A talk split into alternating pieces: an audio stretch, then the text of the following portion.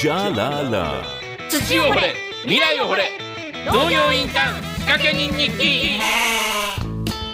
さあ時刻は9時33分になりました。えこのコーナーでは十勝の農業を通じて十勝って農業って若者って働くって素晴らしいじゃないかということをお伝えしていきます。はい。えーこのコーナーはポッドキャストでも配信していますよ、えーこの時間は農家と学生十勝帯広と本州をたすきのようにつなぎ帯広で農業インターンシップ事業を展開しますたすき有限責任事業組合代表理事山内和成さんと一緒にお送りしていきますそれでは呼んでみましょう山内さんはい、おはようございおます。はようございますどうぞよろしくお願いしますお願いしまお願いします。暑さにやられてませんか？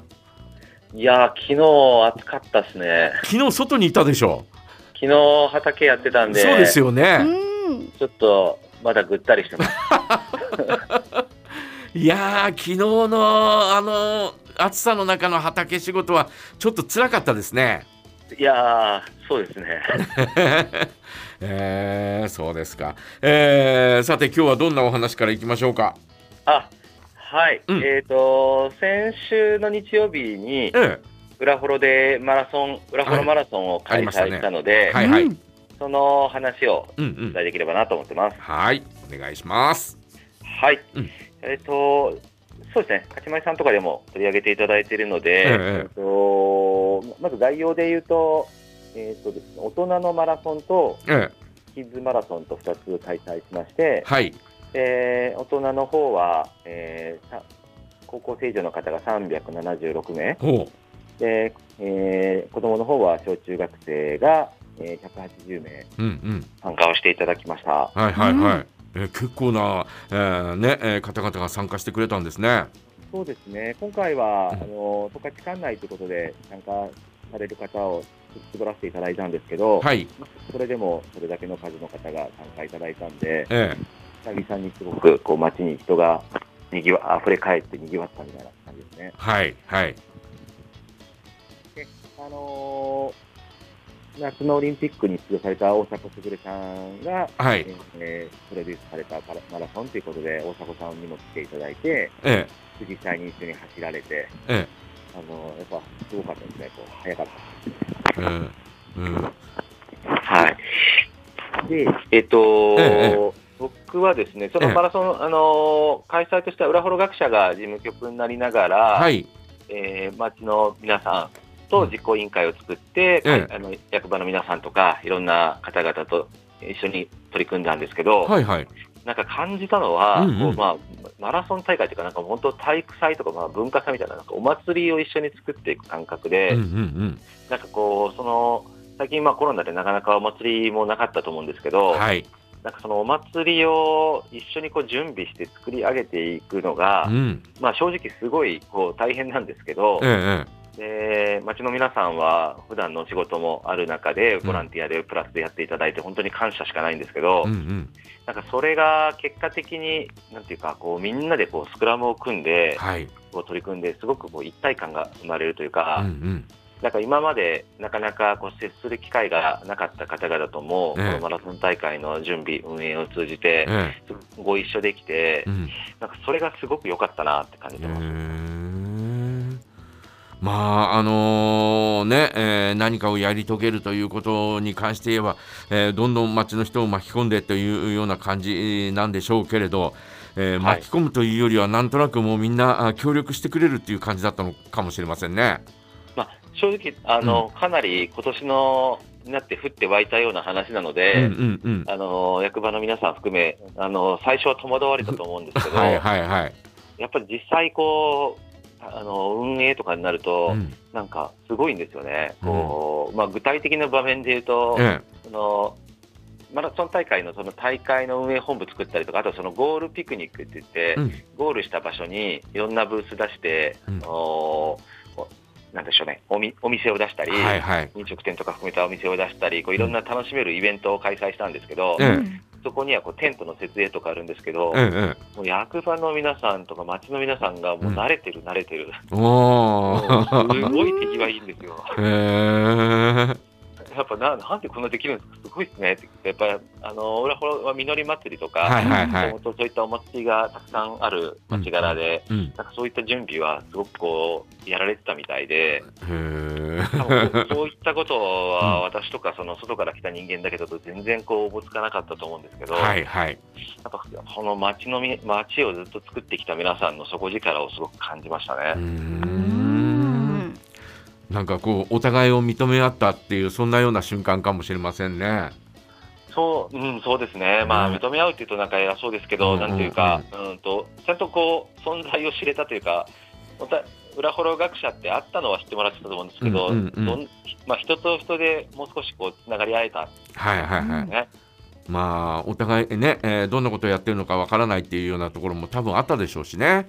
そうですね。まあ、ねただでさえちょっと分かりづらいことをやってるので、その、うんうんでも本当に、一つ裏幌学者がとしてやりたかったことが一つの形になったかなというのは、ねうん。とまあ、たくさんの方来ていただいたっていうのももちろんですし、うんうん。その1日の当日のマラソンだけじゃなくてこう事前にうん。こうキッズチャレンジという形でこうはい。30日間子どもたちがこのマラソン大会に向けてこう毎日少しずつ走りを積み重ねるっていう取り組みをやったんですね。練習練習みたいな感じでね。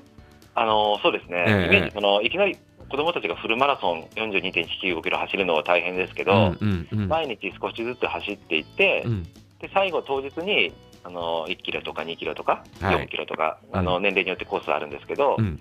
それを通してさ1ヶ月通してフルマラソンを走ろうみたいなコンセプトでして、うんでそれがこう裏幌町も広いんですけど、はい。その役場周りの近くのところでも開催されたり、うんあるいはその農村地帯の上浦幌とか、うん。あと漁港近くの厚内地区とかいろんなところでうんうん子どもたちのチャレンジが開催されて、うんえでそこにこう、まあ、裏原学者のメンバーもそうですし、うん。本当に町内ボランティアの皆さんで、うん。一緒に子どもたちが頑張るのを伴走していただいて、ええ。うん。一緒に走っていただいた、なんかその取り組みがすごく良かったですね。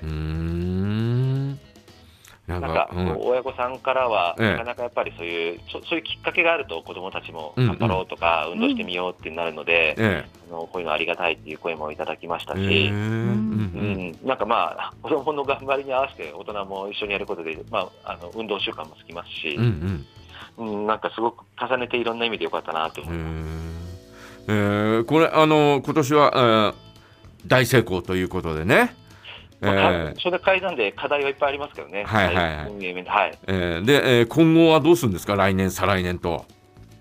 えっ、と、もともとうんこれを皮切りに継続開催してこう広げていきたいという思いではあるので、えーえーえあのー今回のことをしっかりこう振り返り、反省点を洗い出しながら、ーうんうん継続につなげていきたいっていうイメージですね。なるほどね。えーだんだんだんだんね、えーまあ町のお名物といいますか、えー裏幌といえばあそういえばあ6月にマラソンあるよねみたいなそんな話になっていくといいですね。そうですね、まあ、時期ももしかしたら少し、あのいろんな意見もいただいているので、ええこういうもうちょっとこういう時期の方が参加しやすいよっていう声もいた。だいたので、そこも含めて、うんうん。あの改善していけるといいなと思いますし、まあ、何にせよ、1回目の形があると次どうしようかって話になるのえで、ーえーえ。うん、そんな風に続けてつなげていきたいなと思いますね。ーいやー町のね、えー一つのイベントとして、えーこの後ね、えーずっと継続されていくといいですよね。そうですね。ね。でうん。なんかマラソン大会だけじゃなくて、なんかこういうのが一歩できると、うん。あまあ、コロナ禍でいろいろ控えてたけど、なんかこう、いろいろ気をつけながらやっていけば、うんいろんなチャレンジできるんだっていうねことにも、そういうなんか空気感というか、うんうん。機運ができると思うんですよね。そうですね。うん、なので、うん。あのいらっしゃったいろんな方々、あの企業関係の方とか、うんうん。えっと、それこそ旅行会社の方々とかも、なんかすごく勇気が湧いたということで、うんなんかいろんなチャレンジをこれからしていこうと思うっていうような話もいただきましたし、なんかこうスポーツ関係だけじゃなくて、いろんな人たちがこういろんなチャレンジを一歩踏み出すきっかけになっていればいいなと思いますね。そうですうね。んで、えーまあ毎年やるということになれば子どもたちもあまた来年のために練習しようとかね、そうですね。えーそれに引っ張られてね、えー親御さんもあーじゃあ一緒に走ってみるかいみたいな、えーそんなところでまた親子のね、えーなんていうのかな交流みたいなのがまた生まれると、えーまたあー違ったような、えーそんな大会になっていくのかなというね、えーそんな気がしますね。いやーそういう姿を作っていきたいなと思います。ねうんそうです。うんあとあとは、ええちょっとその僕のそういう人を人材育成みたいな観点で言うと、うんうん。なんか改めて感じたのは、はい。こう人材育成ってなんか意図的にこう育てていこうっていうよりうんは、うん。うんと本当に環境を作ることがうんうん。肝なんだなっていうのを改めて実感しました。なるほど。周りをおこう作り上げてってそこに、えーこうお入った時にえーどんな行動をするかっていうそういう感じなのかもしれませんあねまさにおっしゃる通りで、えうん。それは子どもたちのそういった、あの頑張ろうっていう環境を作るっていう観点でもそうですし、うんうんあと今回その一緒にやらせてもらってこう役場の皆さんからもはい。あのなんかこうやって交わって一緒にあの役場の外の人たちとうんうん。一緒になんか作っていくっていう環境があることでこううん。自然と、あのそお互いにこう学び合えるというか、うんうん裏裏フロ学者でいろいろ企業でこう積んできたことがうん。のやってる姿を見て、あうん。そういうふうに接客対応対応とか来客対応するんだみたいなこともこう学びになったって言っていただきましたし、うんうんうんうん。うん。あとはこう若手若手中堅っていうかなこう、まあ、何何よりすごく良かったなと思うのはあの先月先日一緒にこう出させてもらって、うん。こうこのマラソン大会にあの作っていきますって言ったはいはいゆうきさんって裏フロ学者のメンバーいたと思うんですけえど、ええまあ、彼自身がこう自分のあの、まあ、大迫さんたちとの出会いがあって、ええ。こう町の皆さんと一緒にこれを作りたいっていう思いでこう取り組んで、うんうん。こうまあ、大きなもともとロート製薬という大きな企業からあのやってきたんですけど、うん。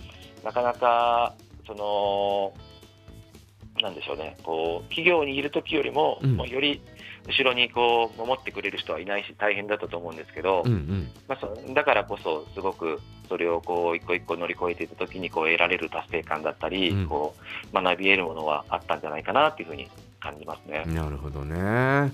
えなんかその、ええ。うん、彼自身がすごく問われるというか、うん。そうどうしてもその企業じゃあのその所属している会社がどうっていうよりも、うんうん。あの自分がもう問われるっていうことになるので、うんうん。なんかそれがすごく大変だけれども、うん一個一個どうしておくかってで自分だけじゃ絶対にできないっていう苦しうん大変さに直面したときにいかにこう周りの人たちに頼るかとか、あのできる人たちやってきた人たちに協力を仰ぐかっていうところで、うん。なんかそういう経験がすごく特に若い人にとっては周りをいかに頼れるかうんっていうところが大事になるかなと思って、なんかそういう意味でもすごいいい環境だったんじゃないかなと思います。うんなるほどうね。んえーまあお互いなんかこう成長のお一つの糧になったという、えーそんな感じですね。